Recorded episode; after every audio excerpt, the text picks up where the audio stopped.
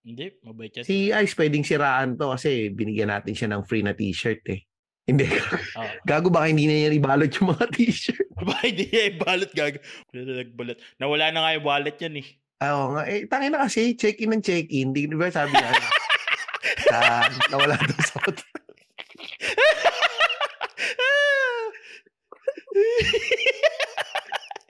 sa ano na wala? Sa, sa Sogo, no? At least kung si... Pero pare, ibig sabihin nun, mahal siya nung nagdala ng sogo, di ba? Pag love mo, isogo mo. Di ba?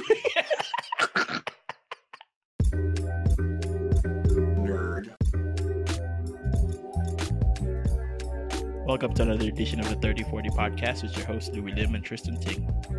Louie, Mm. alam mo, may, meron tayo lagi nakakalimutan eh. Kasi ito kaka-message lang sa akin. Si Kevin Gorospe. Gusto ko siyang i-shout out. Ngayon nga, pinapasok ko na nga ngayon dito sa Zoom para hindi ko na makalimutan. Tsaka pare, may isa ka laging nakakalimutan. Ay, Listener oo. natin. Listener natin from Japan, yung totoong hapon, si Nayoji. Oo, Isang yun naghahapon. kakwentuhan ko nung isang araw yun, sabi, tang ina ka, Louie, nagtatampo na ako sa'yo. Lagi kong sinasabing listener ako, hindi mo madla ako ma-mention-mention. Tapos yung yung license plate ko pa, kapang, kapareho pa ng podcast nyo. Ano sabi ko? Tapos sinano ko, 30-40, hindi, 40-30. 40-30. 30 Takina ka, Rowie. si, hindi, hindi ko pa yata nakausap. Ah, hindi, si, si Nayoji, ano, di ba? Um, straight naman siya magtagalog, no? Bisayang. Bisaya ba? Bisaya siya, di ba? Oo, Bisayang. Bisaya si si Nayoji. Ah. Ito si Kevin, tangin na lagi ito, nakakalimutan kong i-mention to eh. Si Kevin Gorospe. Oo. Pare, Dami- dami. i-mention kita ngayon kasi bumili ka ng t-shirt ng 3040. Ay, oo. Mga ano. Kaso, sa- ang mali dito kay, kay Kevin, pare, ang ginawa kasi ni Kevin, bumili siya sa atin ng t-shirt. Pero, nagbayad siya sa machong chismisan. Putang Gago. Hindi. Tignan kasi, mo, pare, pinagmamalaki pa. Dalawa daw yung binili niya. Oo nga, dalawa yung binili mo. pero hindi ka kasi sa amin hindi- nagbayad. Hindi kami nagkaintindihan ni Ingo. sabi ni Ingo, sabi ko kay, kasi di ba nga papadala dapat natin sa parents ni Ingo yung ano, Oo, yung yung merch. shirt. Eh, kaso masyadong maaga. Eh, akala ko naman, ang sinasabi ko, ang sinasabi niya, o, may order sa kanya si Kevin Gross, si Kevin. Tapos Mm-mm. sabi ko, o di ba't sa- sa'yo na lang magbayad kasi may order naman pala sa'yo. Tapos sabi ko, tapos maganda niya, i-post mo yung ano, yung sa, sa machong chismisan. Oo. Ang intindi ni Ingo, yung merch natin ang ipopost. Oo, nag-post pinost ng- Pinaremote yung ano natin, pag bibenta ng t-shirt. Sabi ko, ba't kaya pinaremote ni Ingo yung t-shirt namin? Nakala ko ba sa kanila? Eh, kaya nga, akala, nga, akala mo pala, bibili siya kay kila Ingo. Kaya yun, nagbayad siya kay Ingo. So, hindi, pero papadala yan. Ano yan, kausap ko na yung kapatid ko. Taga saan ba si Kevin? San Diego. San Diego. Oh, yung kapatid ko, ay, hindi, malayo pala. Yung kapatid ko taga Houston. ano, eh. i isend niya sa akin dito sa sa akin. Tapos ako na mag, mag, mag ano, magsisend kung saan saan kailangan. Ah, sige, sabihin ko kay, yun nga. Sinabi ko naman sa kanya, i, pad, i-message mo lang siya doon sa, yung may, may GC kayo sa Amerika, di ba? Nandun yung kapatid ko. Oh. Hindi Oo, wag yun na si kayo. Peter. Na, gagamitin na naman natin yung cool pals na. Oo. GC. Eh di, hindi, may, may, may, may message ko na. May message ko rin yung asawa niya. na lang sila. Kasi mas responsable si Jackie eh. Oo. Yung si Peter medyo, wala, makakalimutan niya lang yun eh. Pero sinabi ko na okay daw. Ah. Um, magkakasali, uwi rin sila ng Pilipinas eh. So, kukunin ko yung mga t-shirt kay Ice. Tapos, bigay ko na doon sa kapatid ko. Siya na bahala. Ay, may, ano ba, may, may, ano daw, sasabay din daw ba yung mga, M, oh, may machong chismisan yata na t-shirt Oo, isasabay din. na ano, takin na dami ah. Tapos wala naman tayong cut doon. Wala naman tayong cut doon sa matching chismisan t-shirt. Papatungo, papat, hindi ah, saan yata padadaan yung bahay, di papatungo. Kasi iba, patungan mo na lang. Oh. Wala tayong cut doon. Tsaka, ano ba ba? Yun, yun lang naman ang ano, yun naman yung i-shout out natin ngayon na may t-shirt tayo. Yan, si Kevin bumili. Tsaka pare Kevin. si Lyle. Tsaka ano, ah, ito pala. Oh, yeah, si yeah, yeah. Brett umorder din ang ating number two sponsor. Nagka, Ah, di, para sa akin, para si. Brent, number one sponsor na yan para sa akin. Si T.O. Deals, wala ni na nagparamdam sa atin si T.O. Deals yata eh. Wala na nga. Oo, grabe to si Calvin. tayo tapos ginamit sa iba yung ano. Ginamit Oo. natin sa iba yung pang-sponsor. Mm. O sige, X na yan si Tio Deals. Hindi siya magdi-DB out, magdi-DB out nung ano eh. Ng jacket Ah, natin. sige, si Eh, T.O. nung t-shirt merch natin sa ano sa Canada. Sa eh. Canada. Sa Ah, sa okay. kanya Pero yan si. Brent, ano ulit kay Brent pare? Di shout out. Hindi, pag ah, di ba di ba kayo sa ano, sa Canada, anything sa gusto niyo mag-migrate sa Canada, especially ngayon. Ah, open sila sa mga skilled workers. Oo, ang alam ko kasi ngayon sa Canada, um nag-open sila more on kara- karamihan ng opening nila is IT. Mm. Um malakas yung demand ng IT ngayon sa Canada dahil um kung hindi ako nagkakamali, nagre-require sila ng around 200,000 migrants, skilled workers Mm-mm. um para ano Mahina pati six makapag-migrate. figure dyan sa mga IT. Alam ko, pag veteranong IT ka, mahina six figure yun eh. Parang ikaw, di ba? Nasa six figure ka na din kasi bago na trabaho. napag-uusapan natin ngayon yan. Hindi hindi pa basta yun nga na sakto nga yun na nabanggit mo nga yan yun nga sa IT na marami ngayon ma- maraming hiring ng IT ngayon uh, all around the world yan especially in sa Canada ang daming ano daming um opening yan ngayon and kung gusto ninyong mag-migrate or may bala kayong mag-migrate para ah, magtrabaho or tumira doon um contact ninyo si ano si Dream Big with Dodong B nasa ano yan Mm-mm. ipopost namin dito sa episode description yung ano, yung link kung paano siyang makontak. So, ano nga, six figures na nga yung sweldo mo in dollars. Um, so yun nga, topic natin. yung topic natin Ano? ngayon, pare, speaking of ano, um, Kung gaano ka kayaman na. sa sweldo and sa mga trabaho, yung topic natin ngayon is yung kailan mo malalaman paano ka magre-resign? Putang ina mo. Gaano na, gaano na six figure double income. Tangin na, ang dami mo pera.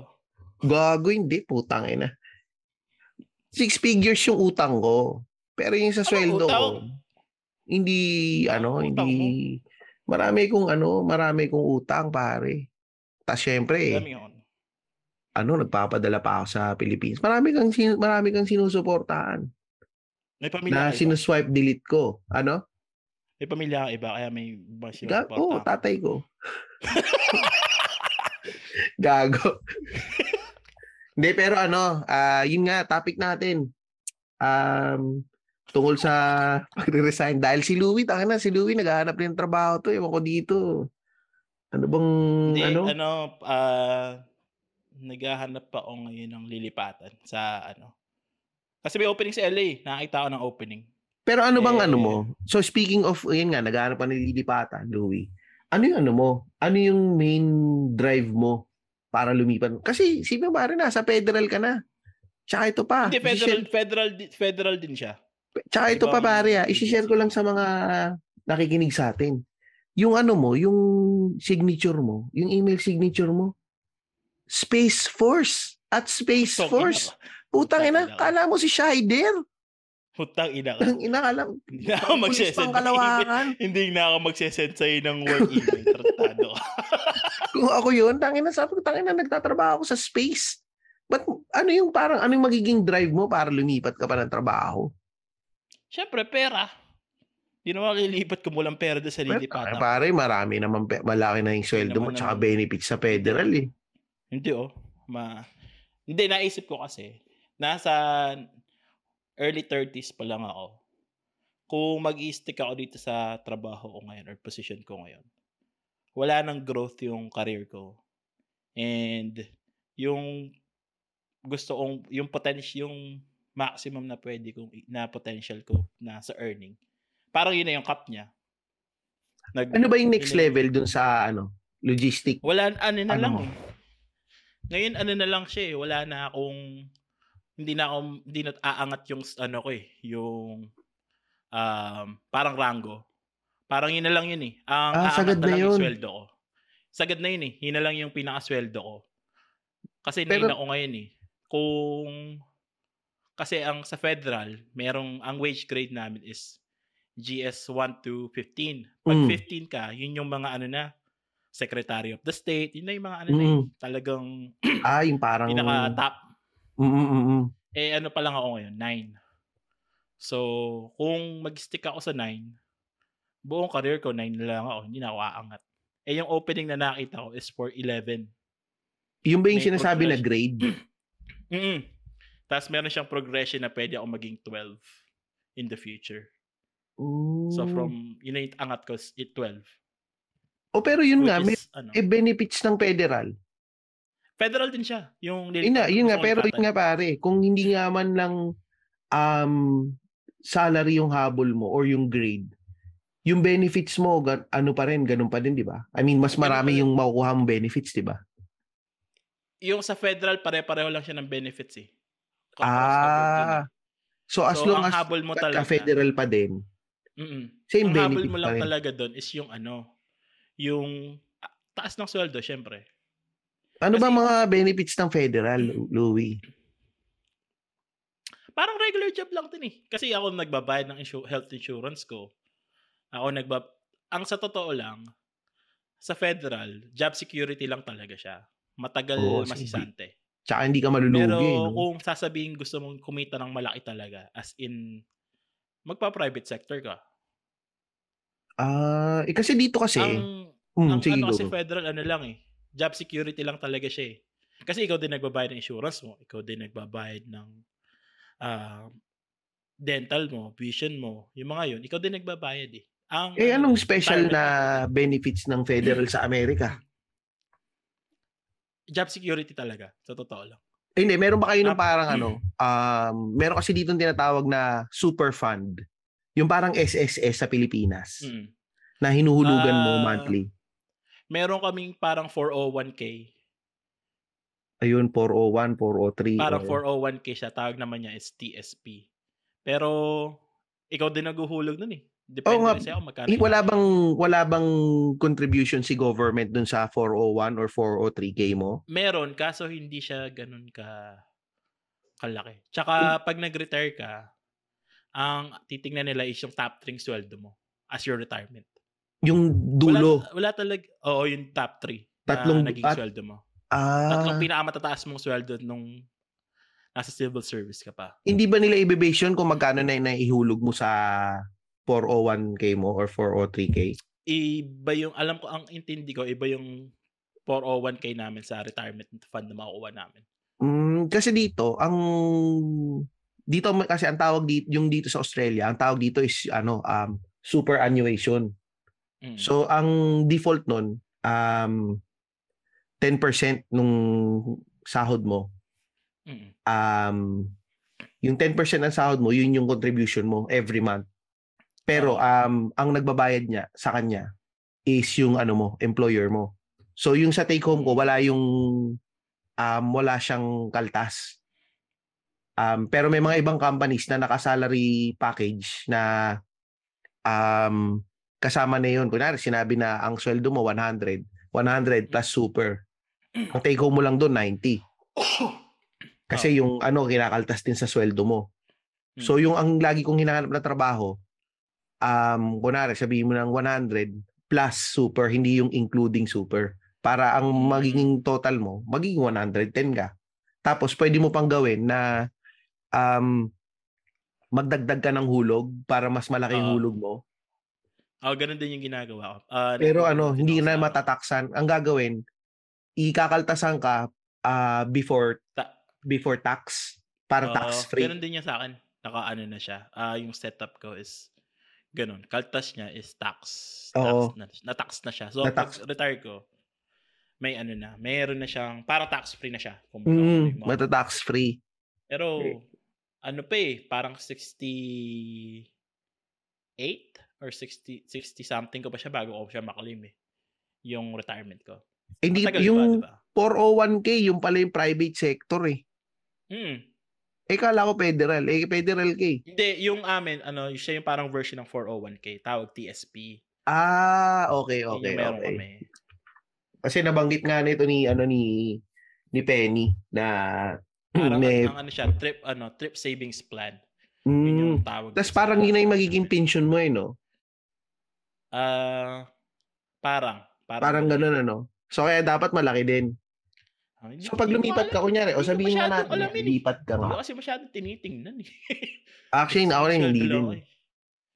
So, paano, kunyari nga, lilipat ka, ano yung mga factor? May factor ba sa yung lokasyon? Ano, syempre, tini ang, bag, ang pinag-iisipan ko, syempre yung location. Mm. Magkano yung... Kasi pag lilipat ka ng trabaho, hindi ka basta-basta lilipat na lang eh. Yung, kasi ibagong buhay na naman siya eh. Oo. Ba, lalo na kung sa lugar, ibang lugar na yung lilipatan mo. So, di ba yung ano, ako gusto ko bumalik ng LA. Ngayon, tinitingnan ko magkano yung magkano yung ano, ah renta renta ng ng ano doon, apartment. Tapos yung gaano kalayo yung work ko doon sa apartment kasi fa-factor mo din yung gas mo eh. Tsaka worth it yung travel time eh. Ba't hindi ka na lang Kasi- magrenta sa Mexico para masaya ka pa? Uuwi ka ng Hindi Mexico araw-araw, Hindi Louie. na hindi na pwede mag-cross ng border. Bawal na. Hindi, ano, Para pa- pang pag nag-cross ka kasi ng hours. border, alam ko, feeling ko kasi pag nag-cross ka ng border, cross ka Wala ng border, three hours. Three hours ang Mexico sa LA. Hindi. Tsaka ano din, pare, pag nag-cross ka ng border, pagbalik mo, single ka na, tanga. Hindi lang single. Baka pwede pa ako mamatay. Pwede ka. Pero yun nga, bago ka lumipat ng work, kailangan ano eh, ifa-factor, i-factor mo din yung ano yung yung mga more on hindi lang sa sweldo mo. Mm, ano yung totoo yan. gastusin gastusin mo every month. Kasi 'di ba, baka ako lilipat ako ng LA yun nga. Yung apartment ngayon doon ang presyo niya nasa 2400 to 2700 for Per one month? bedroom. Per month sa one bedroom. Plus yung kuryente ko, yung groceries ko, yung gas, malaki din yung gas eh. Tapos yung Eh, magkano ayaw mo na lang nung ano, nung yung may roommate? Eh okay, mami, balasubas yung roommate ko. Hindi ko O kaya ano, tira ka muna sa ano, sa airmats mo. Yung garahe, Eh, gawin niyang kwarto, lagyan mo eh, lagyan mo electric ano fan. eh, pinarerentahan na yung aking kwarto dun. eh. Wala na akong tit Ay, mahal na mahal ka naman ni ni tita. Papalayasin niya Sa- yun sa para ano, sa iyo, pare. Lalo na pag may ano na sa kayo. salas na naman ako matutulog. Lalo na pagka binigyan mo na sila ng apo. Tsaka ano yun? Ah. Tsaka ano? Hindi masakit, masakit sa bulsa. Tsaka ano, ako magbabayad ng paglipat ko, hindi yung, hindi yung ano. Hindi babayaran ni company. Hindi, hindi babayaran ni Fed. Depende, yung clause nila, depende sa ano eh, sa papasukan mo. Minsan may option sila sila magbabayad ng ng lilipatan mo. Pero dito wala eh. Ako magbabayad eh. Out of pocket yung Parang hindi dito, ako rin ang nagbayad ng lumipat. Pero curious ako dyan, Louie. Ano yung role na lilipatan mo kung sakali? Ah, ano siya, fleet fleet manager pa din siya pero more on remarketing ng mga ano excess vehicle. Hindi na Kumbaga, mga racket, ano, Mga ganon, hindi na mga rocket hindi ship na. kanya. Hindi, more Ah, on ano, na di wala na yung space sa ano, sa dulo nung ano mo. Wala na, wala na. Wala na. Wala na siya. Ay, Oo. pangit. Hindi ka na pang outer space. Ay, Ayoko ng outer space. Pangit pa yun. Ah, so hindi ka na makikipag-deal with ano, yun nga, yung mga pagpapalipad ni Elon Musk ng mga Hindi na. Racket, ang magiging, ganyan. ang magiging deal ko na is more on commercial na siya. Ah, bases. mm, mm, mm. mas Kasi connected naman yan eh. Oo ang sa bagay. ang pinaka ma- makikipag-deal ako is buong federal agency na, hindi Mm. lang sa DOJ. Ah, mas malaking scope bale. mas malaking scope na Mas siya. malaking Kasi scope. buong federal ano na siya eh. Hindi dito kasi ang, ang nakipag-deal lang ako sa ano eh. Sa Department of Defense lang. Dito more on. Pero magkano yung jump ng sweldo nun? Kung kunyari, lilipat ka sa LA. Siyempre, yung LA, mas mataas ang cost of living. Siguro nasa ano, nasa ano din. Parang mga almost extra 7,000 a year. Extra 7K a year. Mm. Matakas na din yun. Mm. Pero, Pero yung kaya ba nung i-cover yung cost of living pag lumipat Yun ka ng LA? kin- yun ang tinitingnan ko pa eh. Kasi ang LA kasi may bawat area may iba-iba yung cost of living niya eh. May area Kasi- na mas mura, may area na mas mahal. Kasi maka mamaya ma- mangyari, ano eh, lugi ka pa eh. Mm, yun nga ang ano eh. Kaya ang hirap maghanap ng trabaho na lumipat basta-basta. Kaya 'di ba yung iba minsan naaano na, nai-stuck na lang do'n sa trabaho nila kasi ayaw nilang lumipat. Kasi Pero ako pare hindi worth it. ang ano ko diyan, ang take ko kasi diyan, kahit na sabihin mong, "O sige, ang 7K, kakainin niya ng cost of living mo na bago." Minsan kasi kailangan mong mag-ano eh, ah, 2 steps back para makapag Mm. 4 steps forward ka. Kasi sa akin, yung base sa experience ko naman ah, yung dito sa Australia, um, ah, nung meron akong unang trabaho, yung well, yung trabaho ko noon hindi sa city. Pero ano, um, parang support-support, ganyan. Niresignan ko yun para makalipat sa ano sa city na na work kasi parang ang feeling ko lang parang meat tong meat meat company parang medyo ano eh nagkakagout ako sa mga libreng steak nila eh. so hindi tsaka ano din yung parang nararamdaman ko na parang wala akong growth dito, wala akong masyadong kumbaga parang paulit-ulit araw-araw, wala akong matututunan na bago. So nag-salary cut ako ng 5,000 a year. Tapos lumipat ako dito sa city na ano na tas on top of it yung ano pa yung cost of living kasi lumipat na rin kami ng ng ng bahay sa city na din Mm. um yung office ko wala rin parking so nagbabayad din ako ng parking so medyo ano nagkaroon ako ng naging at alos ako Ah, tapos ano yun, buti nga nag-pandemic eh kasi naging work from home din eh. So na- nakatipid din naman ako at the end. Pero based sa sweldo, um nag-salary cut ako ng sabihin mo ng mga around siguro 8k a month. 8k a year. Kasama yung mga parking, yung gas, ganyan.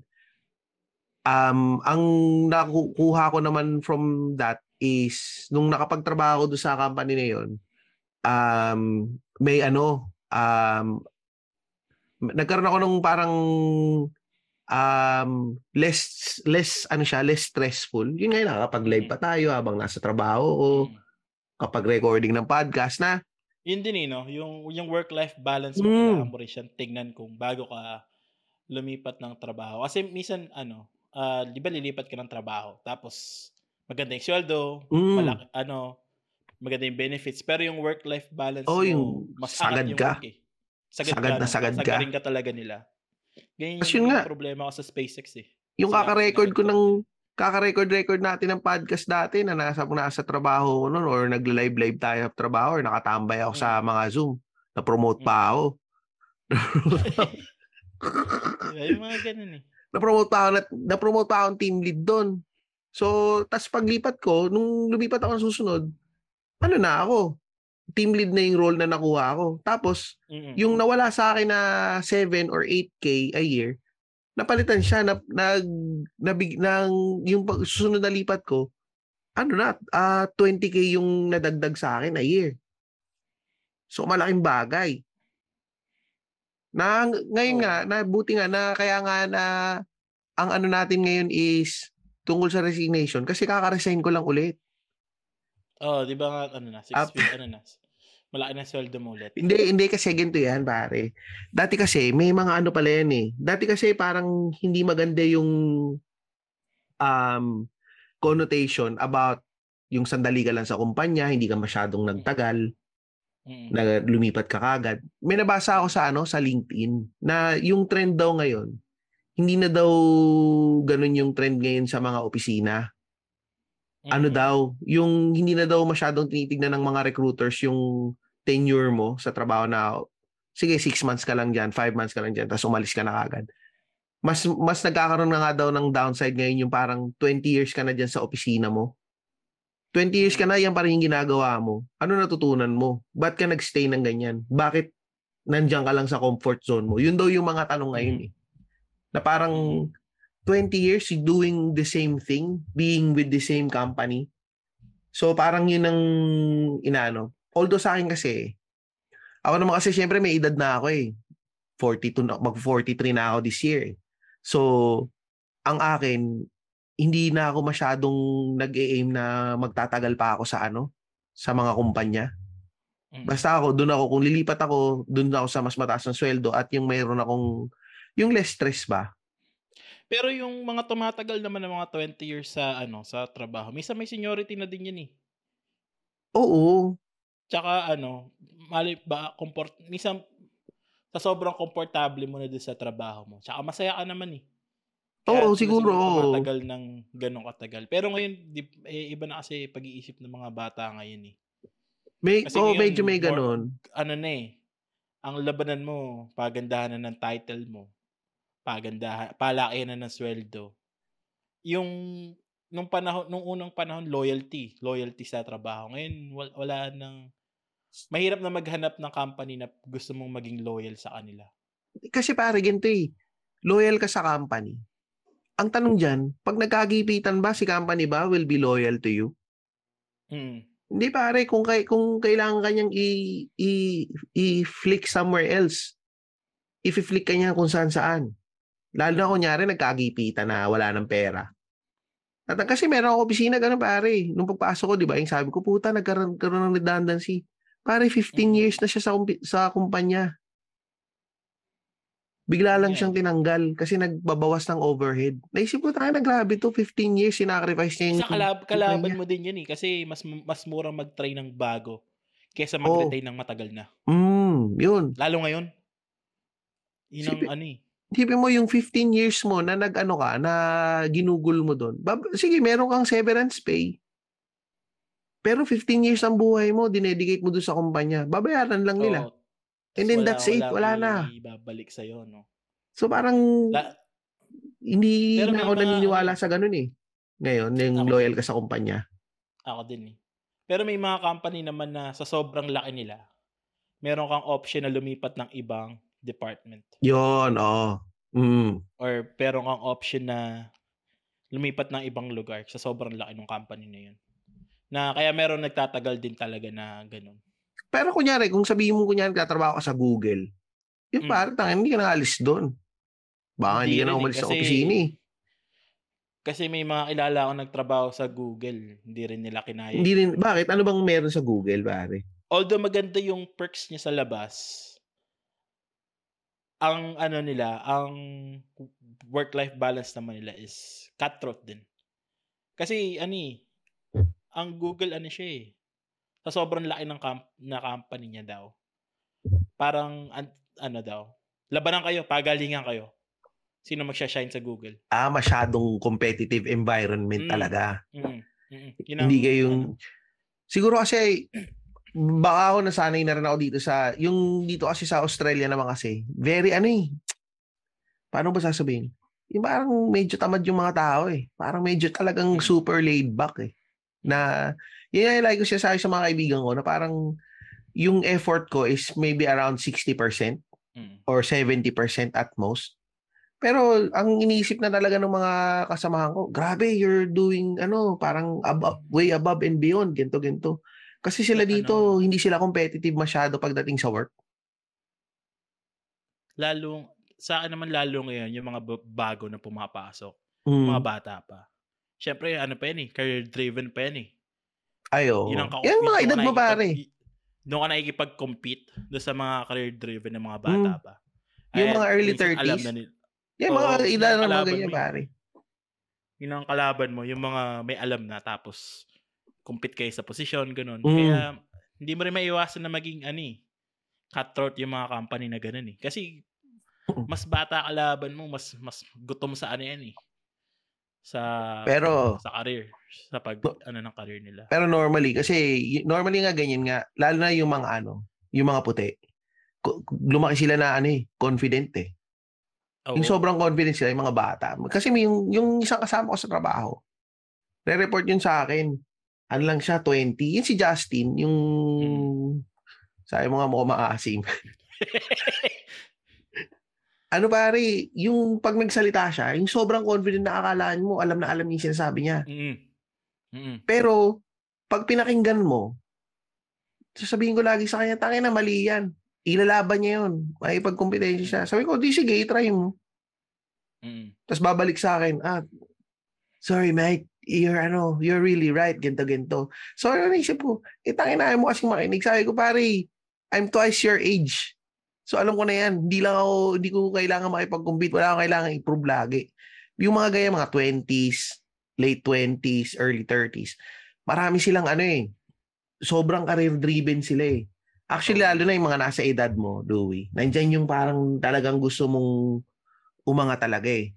Mm-mm. As in, ano eh. Lalo na, kunyari, wala ka pa naman pamilya. Talagang todong, ano ka, grind kung grind. Mm. And alagang and concerned ka rin sa ano eh, sa mga job title. Siguro ako kasi, baka ako dumating kasi ako sa point na ano ako eh. Wala na akong, medyo wala na akong pakialam sa job title ko. Ang gusto ko na lang yung, ang gusto ko na lang, susweldo ko ng malaki. Pero ano, sweldo ko paisip malaki. Yun yung gusto ko, yun yung trip ko talaga, yun yung gusto ko mangyari. minsan sa ano, sa sobrang pagkaka-career driven ko, kinakain na ako, kinakain niya na ako. Di ba ngayon, mag-apply pa lang ako sa ano, iniisip ko na agad, hindi pa nga ako natatanggap, di pa ako nagpapas ng resume. Iniisip ko na agad yung, iniisip ko na agad yung ano ko. Putang ina nagbasa ka na. Hindi pa, inaayos ko pa eh. Hindi pa ako nagpapasa. Inaayos ko pa, sa 19 pa yung deadline niya eh. Iniisip ko na agad nga yung ano, yung kikitain ko. Tapos yung lititirahan ko. Putang ina, nag-google na ako ng apartments tsaka mga ano. Putang ina, counting the chicks before the eggs hatch. Inang, inang sakit ko minsan, may ganun na akong ano. Ina, i- pinaplano ko na siya agad. Yung actually gagawa akala ko sa mga Pati nga yung ano, yung, yung mapa ng drive ko, papunta doon. Kinount ko na. Tsaka magkano yung gasolinang gagastusin ko araw-araw. Tama itong sabi nito ni Penny sa audience. Sabi nga, yung akala pa naman daw niya na interview ka na. Wala Yun din yung akala ko pare. Akala ko na-interview ka na. Di pa. Mag-ayos pa ako ng resume. Ako Pwede, kasi, sasend ko sa, sasend ko yung resume ko sa iyo ha. Pa, Oh, na lang. Ah. sa ako kasi, sa akin ngayon, kunyari ngayon, um, di ba nga, sabi sa'yo, nung mga nakaraang buwan, nag-apply-apply ako. Kasi ang, ang ako Ah. naman, ang reason ko naman kung bakit ako ma- nag-apply-apply is, um, hindi ko nararamdaman na yung company is, na company pinagtatrabaho ko ngayon is loyal to its employees. After nung paglipat ko, pag nakita ko, nag-redundancy na. Eh tapos ka-close namin yung kasama ko sa ka-cubicle namin yung parang finance manager. Eh. Mm. Pinasilip sa amin yung bank account ng kumpanya. Oh? Oo. Ang ina may utang na 80 million, yung pera lang 20 million. Ah, di, ano no? Sabi ko po, tang ina tas sabi tas ang sabi sa akin ng boss ko. Sabi niya, "Oh, keep it on the low." Sabi ko, "Oh, sige, pero babanggitin." Putang ina, keep it on podcast." the low, pinapodcast mo ngayon. Hindi naman nila alam kung anong company ko eh. Pero sun, yun nga, sabi niya, nag-loan yung kumpanya, ang loan conditions is kailangan mo magbawas ng empleyado. So parang sa akin, Mhm. naramdaman ko, wala akong job security dito. O Mm. sige, fine, manager ka, team lead ka, may mga tao ka. Pero parang sa akin, o sige, nandyan yung title, pero yung job security ko, yung parang araw-araw kakabaka-baka, yung parang kang nasa Big Brother, na parang tangin na sino yung next. Tulad nito, nitong Friday, nagpunta yung, um, tawag dito, yung CFO sa office. Alam namin Ay, yun, meron kaya ng- sabi mo hindi ka makapag-live gawa nun. Oo, alam namin may sisibakin na naman. So, yun nga, may mga natanggal. Pero ang tinatanggal naman kasi talaga is mga ano, yung mga overhead. Especially, kunyari ako, IT ako eh. Hindi naman ako income generating department eh. Overhead ako eh kung tutuusin eh. So, ako, meron akong risk matanggal. So, naganap na ako ng ibang work. So, ang hinanap ko naman ngayon, oh, go, go, Minsan, go. ano, kailangan, kailangan mo din makachismi sa office mo. Kung Oo. mahina o malakas yung kumpanya mo. Kasi hindi yung isa sa magdi-determine kung kailangan mo nang lumipat eh. Mm, mm, Ayaw kung mo naman mag-stay ka na. sa ano. Ay, mag-abandon. Oh, wala namang, hindi ka naman pakakainin ng loyalty mo yung Hindi, hindi pare. Tsaka yun, nat- natuto na ako dyan sa loyalty. Kasi di ba nga lagi ko nababanggit, nag-e-telecare ako dati. Mm. Nung sa Pilipinas pa ako. Yung mga, yung mga nauna na call center dati. Pare, walong taon ako doon. Nagumpisa ako as ano, tech support. Hanggang napunta ako ng IT, naging manager ako sa IT. Ano eh, walang ano, pa- parang nung nagkabentahan na ng kumpanya, parang ano na lang napag nag Ano benta ba yun? Oo, nabenta yun eh. Na, nagpatapon-tapon na lang ako ng department. Parang ako pa, meron pa akong pride noon na yung mga ibang lumilipat sa akin ko, hindi, basta ako, loyal ako. Nandito ako sa e-telecare, ganito, ganito. Mm. Ano, malaki utang na loob ko sa kanila. Not thinking na, or not realizing na naisip ko, Oo, binabayaran nila ako. Pero, malaki rin yung utang na loob sa akin ng kumpanya. Kasi, yung oras ko eh, yung oras ko, yung buhay ko, dinededicate ko sa kumpanya eh, for a certain amount of money. So, kung binabayaran man nila ako ng kumpanya, ano, pinagtatrabaho ko pa rin yun. Sinasacrifice ko yung oras ko sa pamilya ko, oras ko sa personal ko. Ganun pa din yun. So, yun yung natutunan ko. Nung, kaya Yun after nun, pa one year, one year, one year, two years lang ako sa mga kumpanya. Ano, ganun din yung naiisip ko minsan. Kasi hindi ba nga nagbakasyon ako Mm, mm, mm, mm. nung dito kasi nag, nagpunta ako ng UK. Yung work ko, pagbalik ko, andun pa din. Mm. May may gumawa may gumawa may gumawa ng work ko pero hindi may tambak pa din ng konti. Yung yung, tada, yung alam mo yung ano kwento kong Pilipi, yung kasama ko ka-work, yung nakakasar. Oo. Maingay. Oo. Bakasyon siya. Pero expected ng boss ko na ako din gagawa, kaya kong gawin yung trabaho niya. Na kaya ko saluhin yung, ako gagawa ng trabaho niya kasi umalis siya. Pareho, ano, ano, ano doon, pareho kami ng sweldo and everything. Ang pagkakaiba ko lang sa kanya is meron akong title na supervisor. Mm. So, expected niya na kaya kong gawin yung trabaho niya. Pero, hindi niya kayang gawin yung trabaho ko. Oh, yun ang kagaguhan, di ba? Di ba? Kagaguhan yun. Na, nakaka-bad trip yung ganun. Dapat yun, at least maski pa paano, meron kang konting bonus. Yan din yung naging issue ko eh. Yung sa bago kong office ngayon, ganyan din. Ano lang, konti lang yung taas ko ng sweldo. Tapos may nag-resign na isang team lead. Yung isang team lead, malaking sweldo. Pero sinalo ko yung trabaho lahat nung umalis na team lead.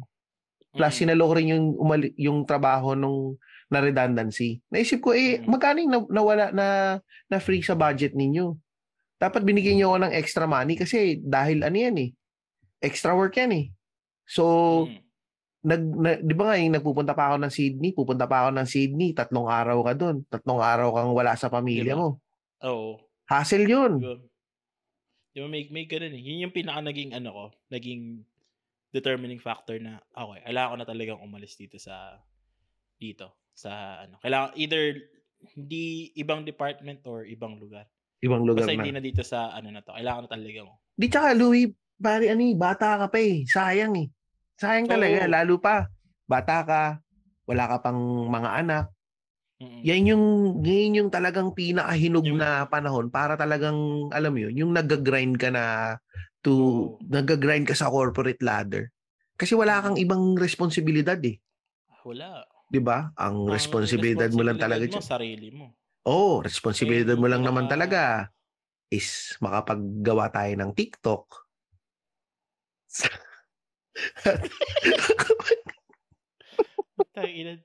Neb, bahala na yan sa TikTok na yan. at syempre, at syempre, at responsibilidad mo rin. Isa pang dapat na responsibilidad mong tinatandaan, Louie, um, is um, may responsibilidad Maging tayo kay sa aking ano, maging loyal sa aking na. Oo, yan, pare.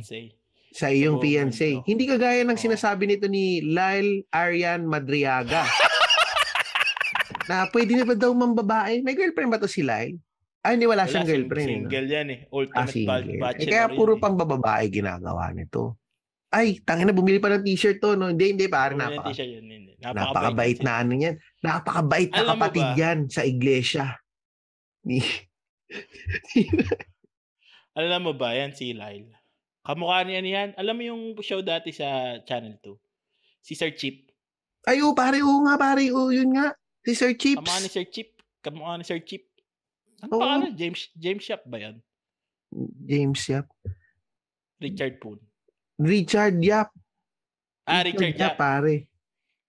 Richard Ah, Yap. Richard Yap. Richard Yap, pare. Si ano, James Yap, basketball player yung gago.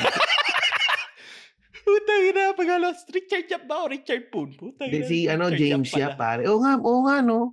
Richard Yap, ni Richard Sir Yap. Chip. Kamukha nga niya. Ah, kaya pala nagsasalamin ano, siya. Oo. Siya Nagsasalamin siya na kahit walang grado, no? Kasi para mapansin, ah, tangin na, Rumi Richard Yap to, ah. Si Sir Chips. Ah, si Sir Chips. Oo nga. Si Sir Oh, Chips. Oh, oh, to- totoo para para na, na parang na imagine ko yung mukha ni ano ni ni Lyle. Peggy, Kita mo, huling-huli, wala walang nga daw talagang grado yung salamin niya. Gusto lang niya panindigan na kamukha siya si James Yap. Oo nga, kaya pala naisip ko, tangin na may kamukha to si, ano, si Lyle. Oo, pogi yan Oo. eh. Eh, kita mo si Sir Chips. Ginagaya rin niya. eh. Kita mo si Sir Chips, di ba? Binakuran si ano. Yung si Be- Please Be Careful With My Heart. Ah, Binakuran. sinasabi mo mahilig sa katulong si Lyle. Wala namang masama sa mahilig sa katulong. Yung katulong. Oo. mu- mukhang mahilig nga siya, pare. Wala namang masama. Okay lang magmahal ng katulong. Lyle. Oo naman. Tangin na si Lyle nga eh. Basta, papaalam mo sa magulang mo. Alam balita ka, pinopormahan niya yung tumutulong sa bahay nila. Ni, ni Lyle. Aba, baka malamang. Oo, pare. Eh, Siyempre, papangatawa na mo na pagiging Sir Chips mo eh. Mm. De, tsaka Louie, isa pa palang responsibilidad mo at responsibilidad ko. Isisingit ko lang ulit na syempre kailangan lagi nating ipinopromote ang ating number one sponsor na si Dream Big with Dodong B na nandito pa rin sa link natin sa Spotify para Ay, oo. kung gusto mong mag-Canada at mag-abroad, tutulungan kahit tourist yan, tutulungan kayo niyan. Oo, syempre. Sunduin pa kayo niyan dahil ano yan, ah, Sponsored na. Sponsored yun, ano pare. sponsored ng Hyundai yan sa ano ha, sa Canada. ha. Malip, malupit meron yan. pang miniluluto yan, isa pang deal eh. Oo, mo. pare, may luluto pang isang deal yan si ano, si Brent, Mm. si kapatid na Housing, Brent. pagdating naman sa housing. May pang pare. Sa housing, matutulungan din tayo niyan ni, ni Brent. Oo. May ano yan, may mga contacts yan.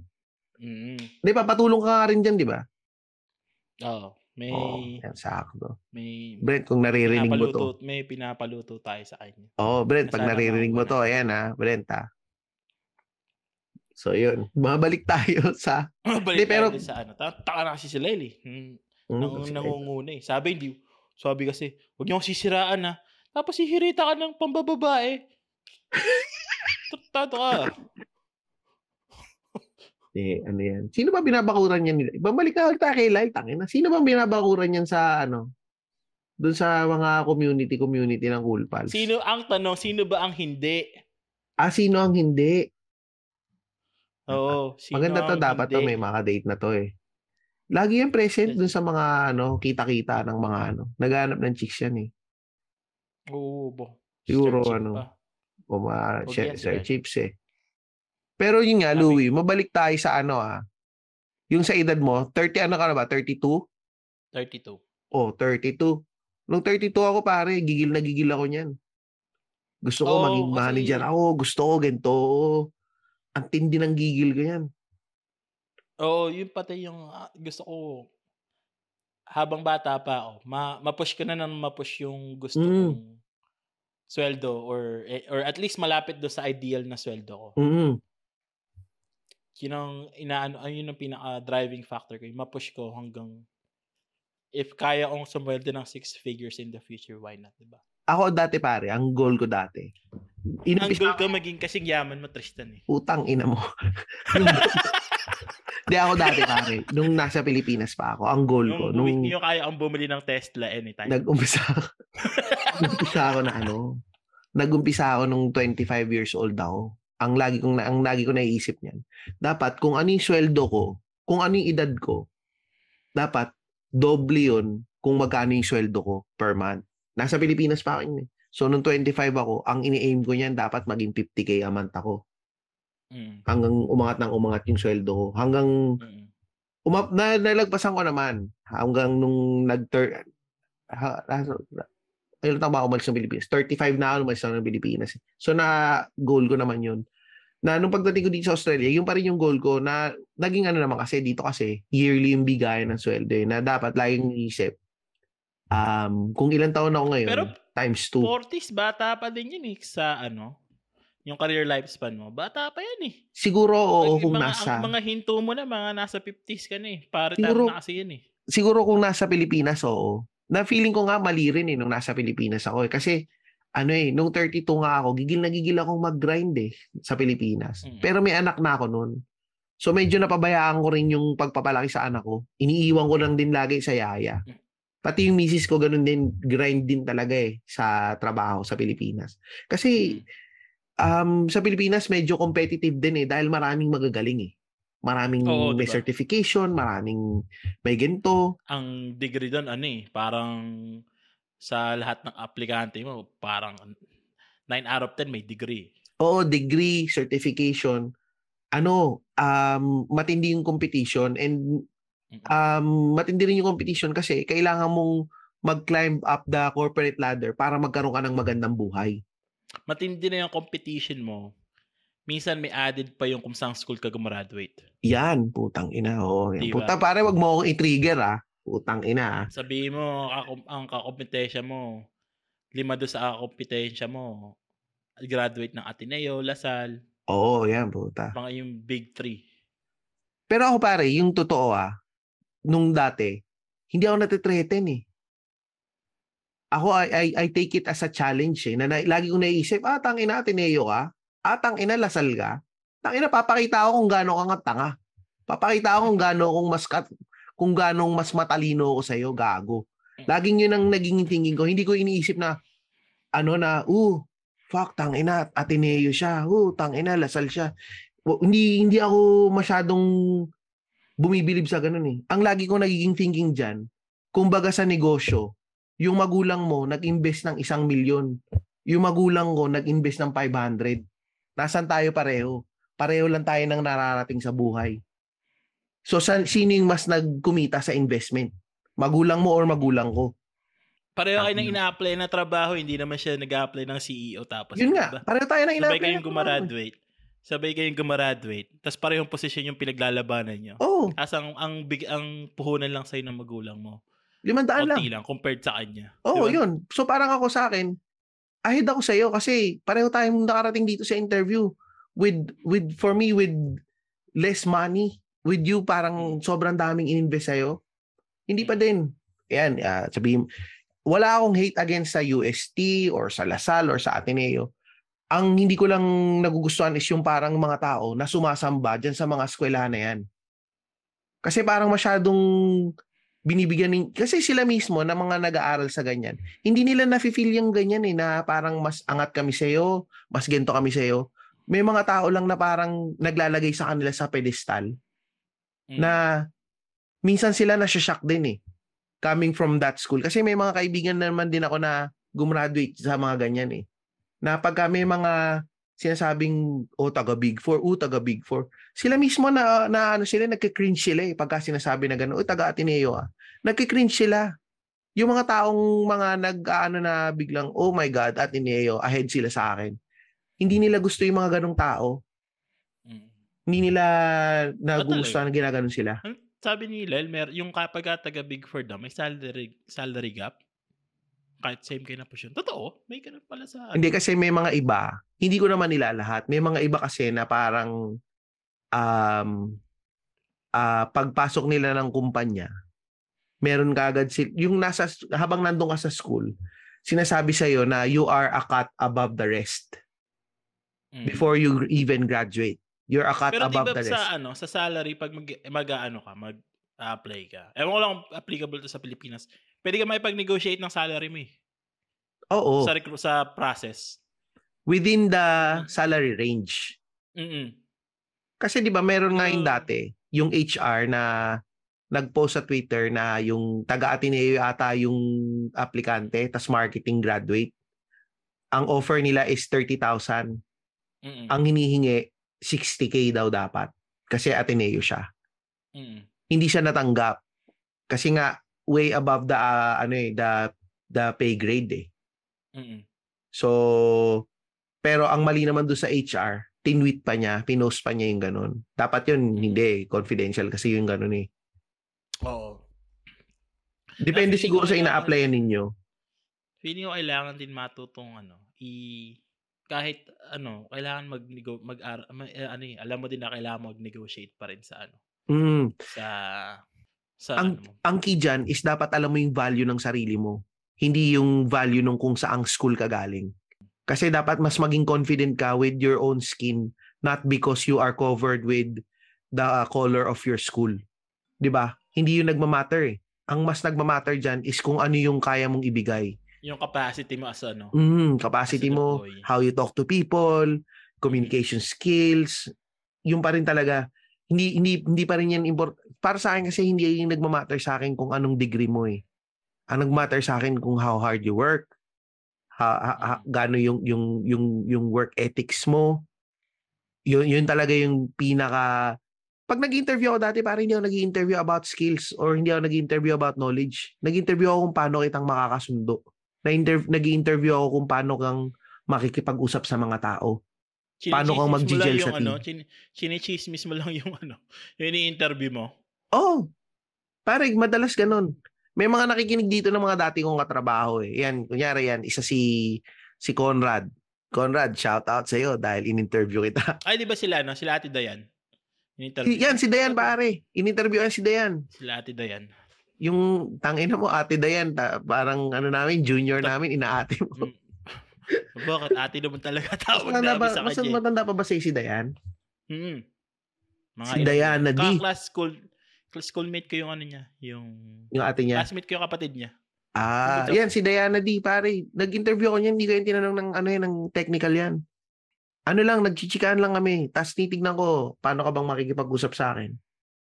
Hmm. Kasi lagi lang ako, madalas naman kasi pag nag-interview, lagi lang ako, madalas pang, nanggagago lang ako lagi sa interview. Nitignan ko how will you react. Kasi hindi naman pwedeng dadaan ka lang sa lahat ng script eh. Paano oh, may... maganda? Hmm? Ano na, no? Maganda ini paano ako maganda ini interview mo? Ganun din, pare. Lang din? Oo, oh, ganun lang din. Chichika ko lang din. Kahit walang knowledge? Hindi. Siyempre, kailangan, pare. Hindi dapat yung walang knowledge. Willing to learn. Sabi mo, ano, sabi mo kung paano lang ikaw maipagkwentuhan sa'yo. Hindi, oo. Pero yung, alam mong meron siyang drive to, ano, to learn and to, ano, So, sila sabi, sasabi siya, ah, handa po ako magpa-coach, magpa-coaching every every time. Ay, putang ina, hindi yan, hindi pwede. Gago pare, meron akong ganyan na um, in-interview ko dati. Um, so parang masyado siyang naging komportable. Mm. Hindi, ay, hindi, hindi ko siya in-interview eh. Ano to eh, regularization niya. Regularization interview niya. Sexy, oh tas coaching. Mga parang ah. di ako naman kasi nakikipagkwentuhan muna ako as a warm up eh. Parang pag sa mm. podcast. Sinabihan ako kaagad, ah, uh, feeling ko nga maliit yung boobs ko eh. Parang gumanon bigla. Hindi ko na ni-regular. Putang ina. Hindi, pero kasi nakita ko din naman boobs? kasi, nakita ko din kasi kung paano siyang magtrabaho. Na yung, uh, kasi yung trabaho mo, customer service, customer facing eh. Yung nagmumute tapos boobs. minumura. Pag nakita ko ng ganun, kasi hindi ka pa regular dati. Yan, for help desk, um, makita mo, mag-mute, tapos makita mo, nag-i-slam ng, ng mesa or minumura, minumute.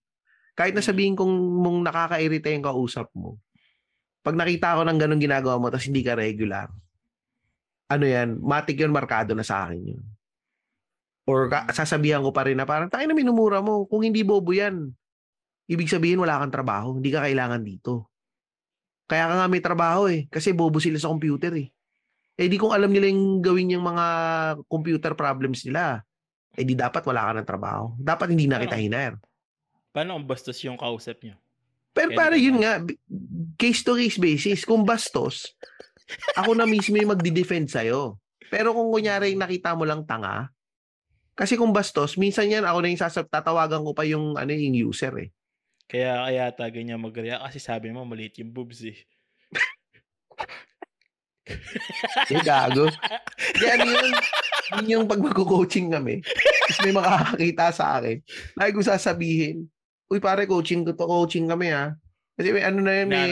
Ina-anos. Ina-anos ba Inaano, oo, ano? coaching kami. Sumubok. Saka talagang professional ako mag-coaching. Kasi, minsan, nang, kasi, ang nangyayari kasi dati, nung sa Itel ako, nung sa Itel pa ako, ang naging habit nung mga nauna sa aming team lead dati, pag magko-coaching, ang sabi sa amin ng manager namin, dalin mo sa labas, mag-coffee kayo para guard down yung mga tao.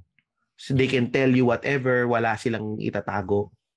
So, ganun. Ganun ginagawa ko sa lahat. Eh, yung isang to, ganun din. So, ang dami ko nakikita sa Eastwood, tangin na makakilala ko, uy, gagawin sa, uy, tong ina to. Ganun kagad. Kaya ako, dadala ko yung laptop, putang ina mo, coaching to, gago.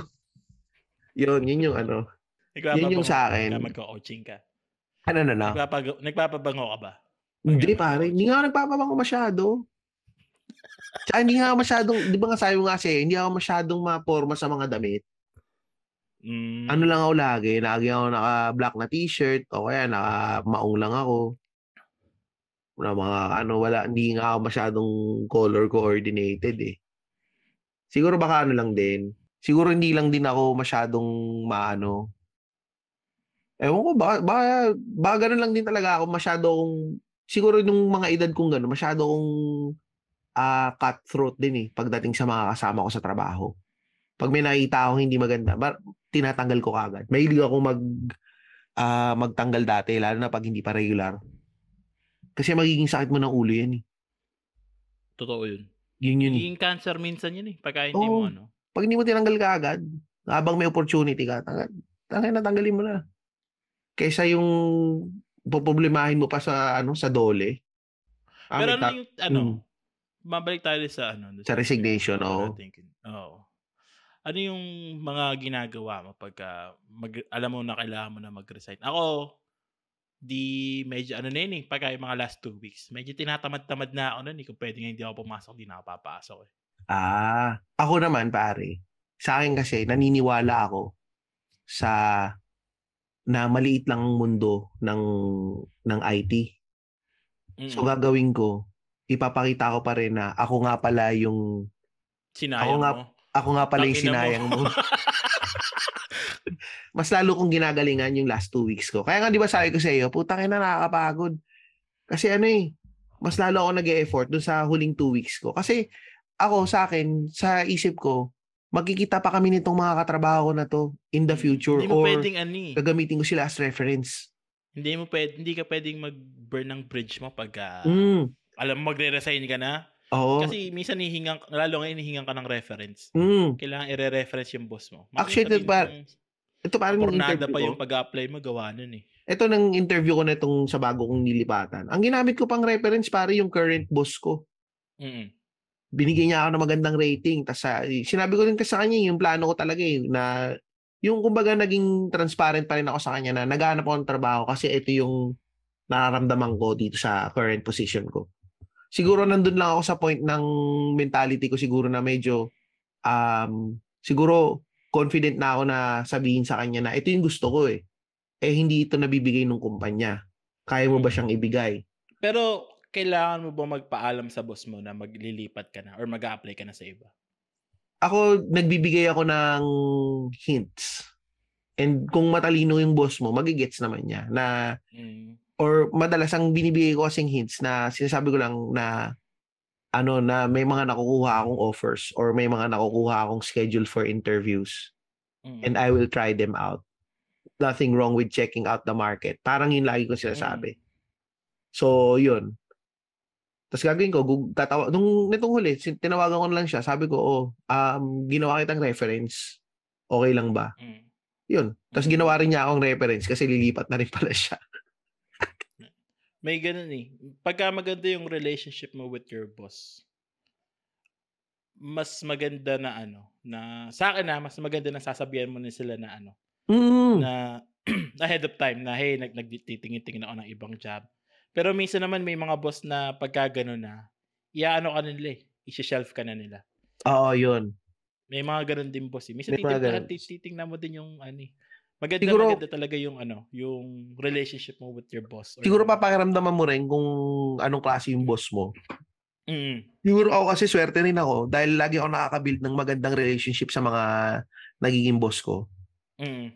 And yun nga, I make it a point na parang dapat medyo chamis tayo. Mm. Hindi naman sa da- na- dahil sip-sip ka. Kasi pare siya yung may hawak ng career mo eh. Siya yung may hawak ng, Oo. ng kumbaga, ng ano mo eh, ng professional life mo eh. So, hindi mo Ayun dapat siya kinokontra. Hindi. Kailangan Nasa ano yan pare? Nasa ah, yung loss of power. Dapat wag mong uungusan yung master mo. Dapat, kahit na alam mong mas magaling ka kaysa sa boss mo, wag mong ipapakita yon. Gamitin mo yung galing mo para iangat yung boss mo. Dahil yung boss mo, siya yung magbibigay sa'yo. No. Hindi ko pa nga maano yung boss ko, hindi ko pa nga masabihan na naghahanap ako eh kasi kabibigay lang sa akin ng bonus ng isang araw eh. Pay grade. Binigyan ako ng 40 hours vacation tsaka Ah, tangina. bonus. Tsaka 40 bonus hours na- vacation? Isang linggo yun ah. Oo, tsaka ano, tsaka extra bonus na pera. Hindi Magkano, magkano yung bonus na pera? Nakuha mo na yung bonus na pera? Nakuha ko na. Oh, eh, nakuha mo na yun. Hindi mo sabihin sa kanya. naglilipat ako ng trabaho. Di, ga- gago pwede kasi yan. masabi. Sabi- Maganda kasi yan. Kunyari sinabi mo Pero sa na, mo. na, nagamit ko na yun, no, yung bonus na binigay niya sa akin. So, Di pagka sinabi mo yung sa boss mo, pwede ka kasi yan mangyari yan, offeran ka niya eh. sana. Ika-counter offer ka eh. Ako kasi na-counter offer ako eh. Ay, hindi, walang counter offer sa federal eh. Ah, wala Never ba? ako nakarinig. Never ako nakarinig na may nagka-counter offer. Mahirap mag-angat ng pay grade. Pero paano yun? Maraming Kung paper. kunyari gustong gusto ka talaga niya. Gusto ka niyang ikit. Wala siyang mag Wala siyang magagawa talaga. Unless sasabihin niya, iaangat niya yung pay grade mo. Oo. Na it takes time na iangat. Maraming paperwork bago Ah, yan parang medyo magiging ano, no, empty promise, ano? Pagka, Mm. kasi matagal. Tapos magkakalimot. Mm. Ako kasi hindi ako, kahit mabigyan ako ng counter offer, hindi ako pumapayag sa counter offer eh. Um, kasi ano eh, unang-una dyan, hindi mo na gusto yung, ano eh, yung ginagawa mo. Mm, yun naman ang Magugu- reason ng pag-alis mo eh. Mm, magugustuhan mo yan, mo eh. siguro sa mga ilang cut-off, magugustuhan mo yung may bago kang sweldo. Pero yung pera kasi na yun, hindi nun mabibili yung ano, eh, yung yung saya mo sa ginagawa mo. Pero may instance naman na gustong gusto mo yung ginagawa mo. Hindi lang talaga enough yung binabayad sa'yo para para masustain yung lifestyle na gusto mo. Oo, totoo yun. Oo, may ganun Which din is- naman. Tsaka meron namang, pwede ka naman humingi din ng increase sa boss mo.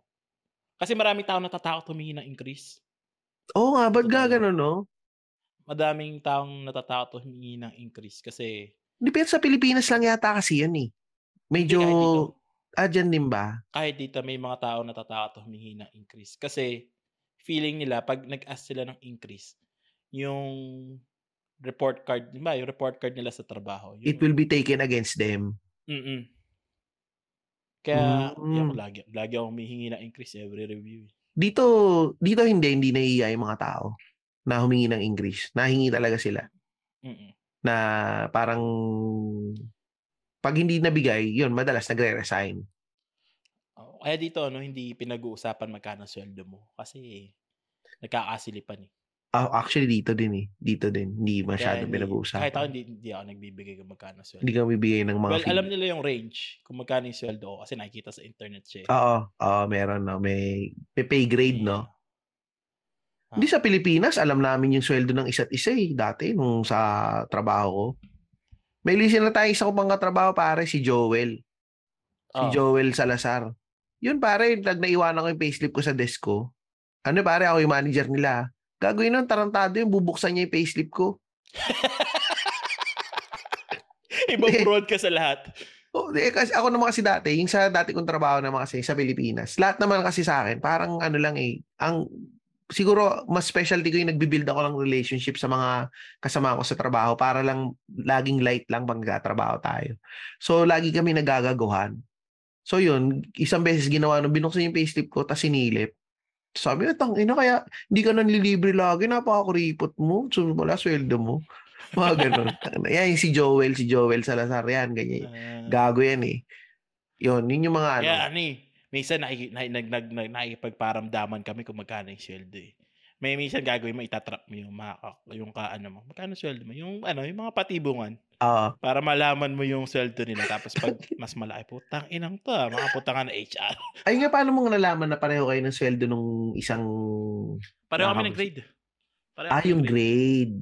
Pareho Eh, hindi, di ba ng nga? Pareho kayo yung grade. Meron lang range. Yung, ang ano sa federal, kung ano yung grade mo, tsaka yung range mo, yun at yun na yun.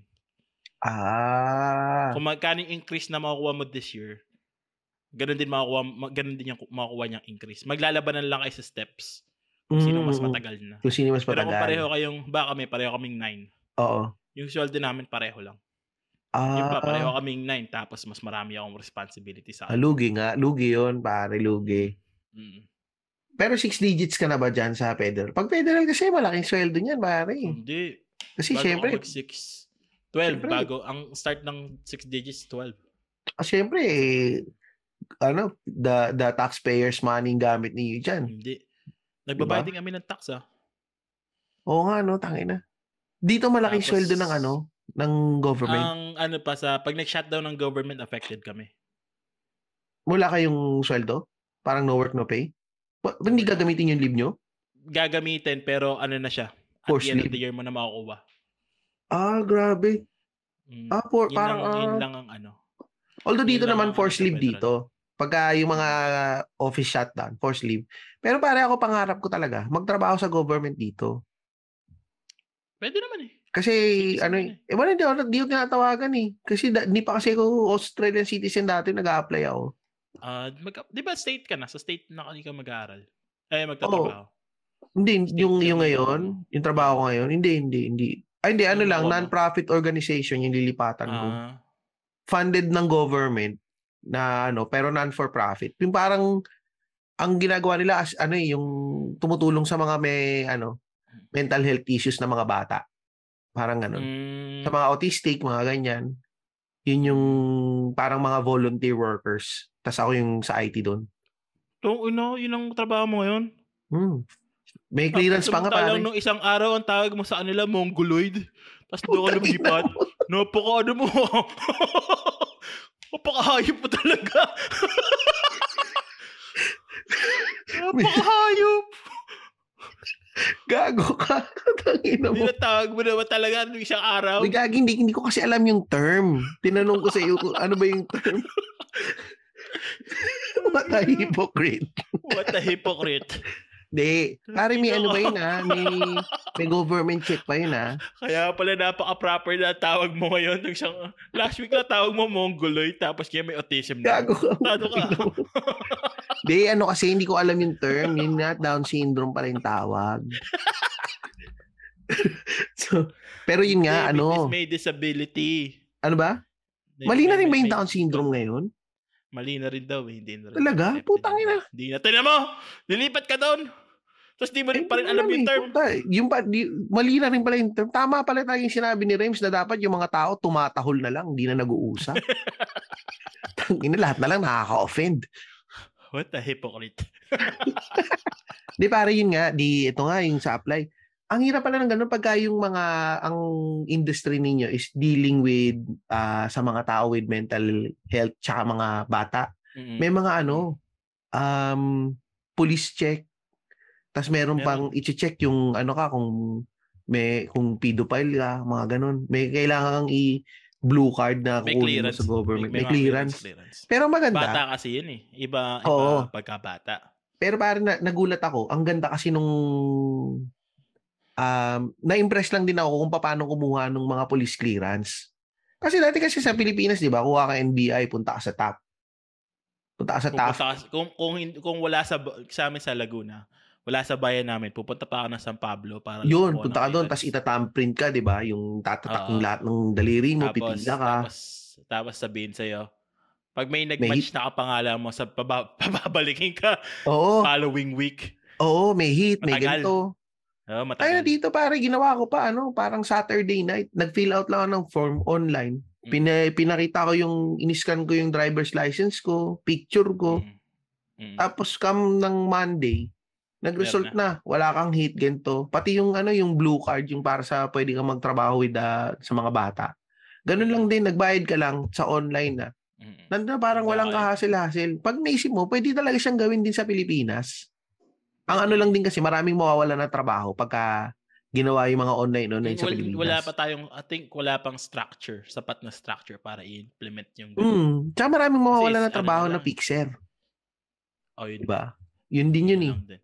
Ano na lang, tsaka yung ano, internet na nga lang, palyado pa minsan sa Pilipinas. Oh, sa bagay, oo nga. Yun, yun Yung yung... sila, sila, ano, sila Ingo, nagre-record, walang internet, nawalan sila ng internet na isang beses. Ah, oo, Si tama. Oo nga. Ewan ko dito kay Ingo kung ba? ba't ayaw pang mag-Canada. Eh, nakontak na nga ninyo si Brent. Pwede nyo i-contact talaga si Brent, Oo. Ingo, para Ingo, tsaka si Page, yan. Kung gusto talaga ninyo. Pinasul, pinasulot na nga namin sa si Brent, ayaw mo pa mag-Canada. Yung- Ano yung sabi mo, Louie, yung parang, yung, yung dinidiskartehan mo, pinakilala mo sa kuya mo, Oo, tapos dinidiskartihan din. tapos diniskartehan na ng kuya mo. Ang tangin na talaga. Gago. Yun, ano pa ba? Yun nga sa akin, ay hindi, tatanong ko pala, gaano katagal ang ano sa federal? Um, yung notice period ninyo? To, ano, ano eh, depende kung once na-accept ka na, hindi pa kasi ako nakakalipat kaya hindi ko pa alam eh. Pero ang alam ko, pagka, bin, pin, pagka pinasahan ka na ng, ano, ng acceptance letter, pwede ka na magsabi sa boss mo na, oh, ito yung ano, meron na acceptance. Ah, sa bagay kasi federal to federal lang din naman, eh, no? Parang Mm, lumipat ka lang ng department, lang, ano? Oo, lilipat lang ng department. Parang, Eh, nung sa SpaceX dati, gaano katagal ang, ano mo? at least two weeks. At least two weeks. Ah, Pero dito, ako nung nagsabi ako sa SpaceX, a month before, sabi Mm, na ako, aalis na ako. Dito, four weeks eh. Although ako four weeks notice ako, pero yun nga, yung two weeks, nakalib na ako. Buti na lang, Mm, na-file ko na yung leave naman. ko. Kasi nga, di ba, uwi nga ako. Ay, oo nga pala. No? Buti na lang, na-file ko na yung leave ko. mag- makikipag-meet ka ba doon sa mga tao sa Pilipinas na listener? Magsaset ka? Hindi. Ano lang ako eh, dalawang araw lang. Hindi, kasi manunood naman ako sa Cool Pals eh. Kasi marami namang nakikinig sa atin na ta- taga-Cool Pals din eh. Manood Oo, ako sa Cool Pals, Magpapainom mag-recording yung, ano yung matching chismisan din eh. Ah, back to back ah. O, yung August 1, manonood ako ng Cool Pals. Actually, kaya lang talaga kami pumunta ng umuwi ng Pilipinas. Gusto ko lang din manood talaga ng Cool Pals, ng live. Mm. Tsaka ng, gusto ko rin makita tong taga, mga taga-matching chismisan. Pero yung mga ibang mga kaibigan ko, hindi ko nakikita, kikitain. Sabagay, Weekday, may utang- pasok. Tanga ka lang nun eh. Oh, yung pa, lang. ganun pa. So, at least ito si Ingo, pare, ang laki ng. Patreon ng Machong Chismisan, ililibre ko nitong mga to. Ayun. Makakalibre ko sa mga to, sa Machong Chismisan. Lilibre ka niya sa spa. Oo nga, yung magpapapacial, no? Lahat, dalawang ulo pinapacial doon. sa sa pupuntahan niyo. Oo, yan. Marami, nakita ka, sinilip ko yung Patreon ng Machong Chismisan, laki ng kumita. Kaya maganda nga, dapat mag-Patreon pa kayo. Para mailibre naman ako niya ni Ingo. Oo. Ilibre daw. Pagka, ano kayo, big spender kayo sa macho chismisan. Sabi ni Ingo, ano daw eh, full service daw ng ano ng sasakyan niya. Ay, oh, pare, tangin na, sa susunduin sa airport. Kasi hahatid pa. Oo. Di pwedeng pwede yun pagka magpapasurprise ka, yung susurprise mo yung pamilya mo. Mm-mm. O kaya ano, uwi ka ng Pilipinas, wala kang kikit gustong kitain. Mm, nga, oo, Kasi sila yung susundo na lang abalahin mo. Ay, pa, pa, eh, pa- paano pagka pinapahiram mo sila ng Zoom? Kasama ba yon? Pagka sa sundo na airport? Feeling ko kasama Hindi. yun, pare. Ibang, ibang bayad daw yun eh. Ay, ibang bayad pa yun. Putang ina, grabe bayad naman to si Ingo. Hanggang mention ka na lang daw sa podcast nila. Hanggang mention na lang.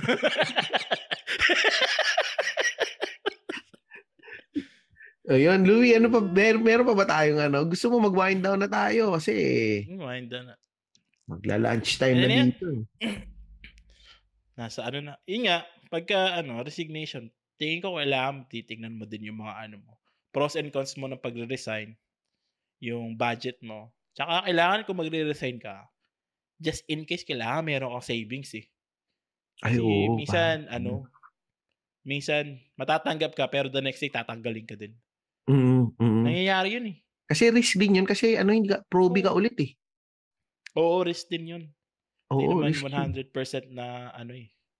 Tatanggapin ka dun sa company na yun eh. Proby ka ulit. Yun, ako yun lang ang issue ko talaga. eh. Proby na naman ako. Paglipat ko, Oo. proby na naman ako. Babait-baitan ka na naman. Hindi ka na masyadong Sisipag-sipagan kupal. ka na naman. Oo, sipag-sipagan ka na naman. Grind ka na naman. Hanggang maging regular ka ulit. Hindi lang nakakapagod minsan kaya maraming ayaw lumipat kasi sisimula parang mag-start from scratch Mm, na. start from the bottom ka na naman, no? Mm. Tapos wala ka pang kilala, wala ka pang tropa doon. Maghahanap mga yun, tropa yun. sa loob. Yun, din yung yun eh. ano. Mga iisipin mo din. Tsaka yung ano, yung schedule mo ng kay, naging kaibigan. Syempre yung mga naging katrabaho mo. Pareho kayo ng schedule, pareho kayong sabay-sabay kayo lumalabas. Yung mga outing. Mm.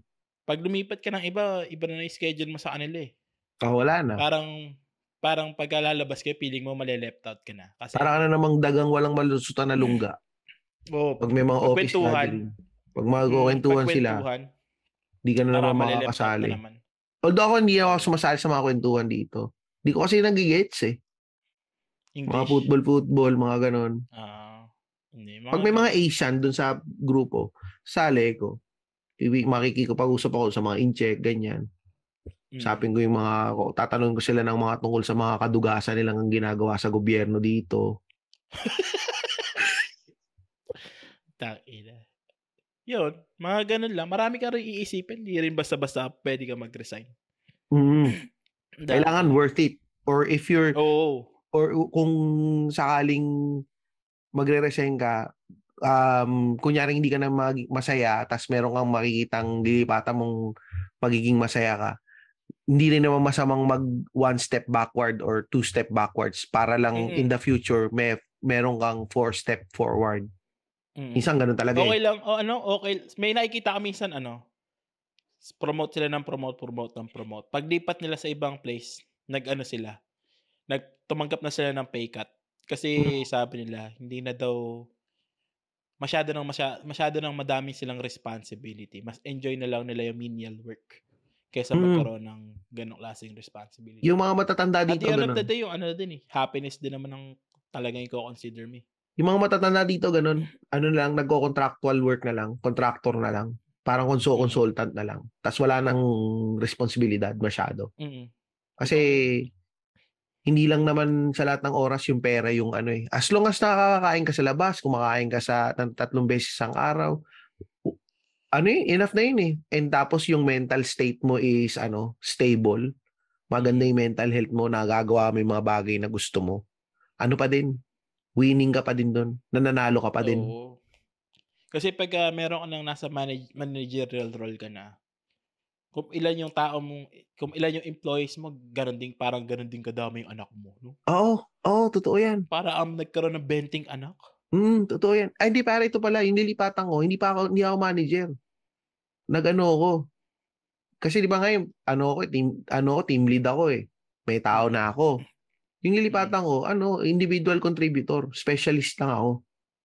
Yun nga gusto ko, eh, ganun Tapos, yun nga, specialist ka, tapos mas malaki sweldo, may training pa. Wala kang ibang isipin. Isipin ko lang yung deliverables ko. Mm. Eh ngayon kasi, tangin na, di isipin ko. Yung mga, yung mga kasama ko sa trabaho, iniisip ko pa kung ginagawa nila yung trabaho nila eh.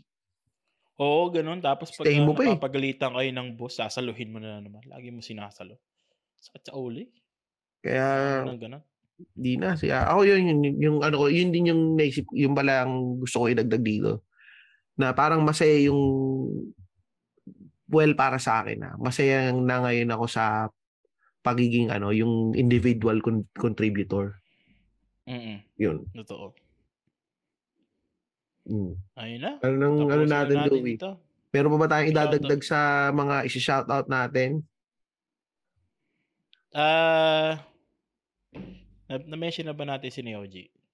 Oh, si Nayoji. pare. Kailangan i-mention natin si Nayoji dahil lagi mong nakakalimutan ng ating Japanese friend, si Nayoji. Mm, ang totoong Japanese other than Masa. Oo, totoong Japanese yan, si, ano, si Si Nayoji. Masa hindi marunong maghapon eh. Si Neoji marunong maghapon eh. Tsaka ano, si, ano, si, Si Penny na nandito. Si si Ingo, si, Penny. Kevin. Ang si Lyle. si Lyle. Pare, si, Si Ice. Lyle, babatiin ko na siya ng mabait. Lyle, I love good you. after. Lyle, good afternoon sa'yo. Sir Chips, Sir Chips. salamat po sa pagbili ng t-shirt. Oo. Nagre-request eh. Penny, si Penny bumili din ng t-shirt yan ah. Bumili rin ba si Penny ng t-shirt? Anong size? Oo. Medium. Medium. Eh, ang liit niya ni Penny eh. Dapat extra small Sila- yan. Ang ano nga, ang t-shirt natin, sila na lang mag adjust Ah, sa bagay o nga pala. Tayo na yung magde-decide anong size nila. Si Brent gumuha, Mm. di ba? Si Brent, XL yung Gumawa. hiningi ni, ni Brent. Binigay mo 3X. triple X. Ay, parang hindi. Ngayon, nag-message din si, ano, si Rex. Si Rex biglang awa. Um, umorder din ng t-shirt. Sabi ko, bayaran na lang niya ako pagka nakuha na niya. Kasi yung si Lyle shipping. nga, ang kapal ng mukha eh, medium daw siya eh. Tar- Todo ka mga. Sino? Si Lyle? Oo, si Lyle. Lyle Si ano pangalan nito? Si... Anong pangalan nito? Si Jeg, pare. Si Jeg Carpio. Oh, XL na siya. Oh, XL na siya. Meron ba? Nilista mo na si Jeg. Hindi pa. XL na lang hinatira natin. Oh, XL yun, na sabi si ko, hindi, sinabi ko naman kay Jeg, XL siya. Hindi ko wala nang large eh. XL ka na lang, pare. Uso naman yung maluwag eh. Tsaka tingin ko XL ka. Dip, ano din, maganda din kasi na, yun nga, ma- mauubos yung t-shirt namin eh, yung Pitong XL na lang yung natitira eh. Ilan? Ko pitong X. Pito na lang. Ito na lang. So, pagka ano, papagawa ulit kami si bago. Jeg. Siguro papagawa ulit kami ng bago. At least ngayon medyo nagamay na namin kung ano yung size ng mga bumibili. Sana yung mga Mm. bumili, bili ulit kayo pag nagpagawa ng bago. Bagong na- design mali naman. Pala, ano, mali pala tayo ng conclusion ng matataba yung Oo, listener. pare, hindi matataba yung listener natin. Binasi kasi natin sa ano, sa Machong Chismisa. Sa Machong Chismisa, maraming matataba eh. Kasi di ba, puro matataba yung listener ng Machong Chismisa. Sa atin pala pare, mga ano, mga fit, Oo, fit and healthy. mali pala tayo. Mm. ano. Yun, oo, yun. Kaya dadagdagan na natin yung medium tsaka large. Dadagdagan namin yung medium susunod. Lalagyan na rin tayo ng small. Mali pala Oo, yung... small. Magdagdag tayo ng small. ma- mali tayo ng judge sa listener. Si, ano ba ba? Yun, yun lang naman ang ano ko, yun. Nisip ko kung meron pa ba tayong ma-isa-shoutout na si Ice, shoutout kay Ice. Na Ay, pare, si Ice. Tangina. ng ating t-shirt. ang ating Napakabait. ano, si Ice. Um, Ice de la Cruz. Nagbabalot ng mga t-shirt. Pagka na-late yung t-shirt, sisihin niya si Ice.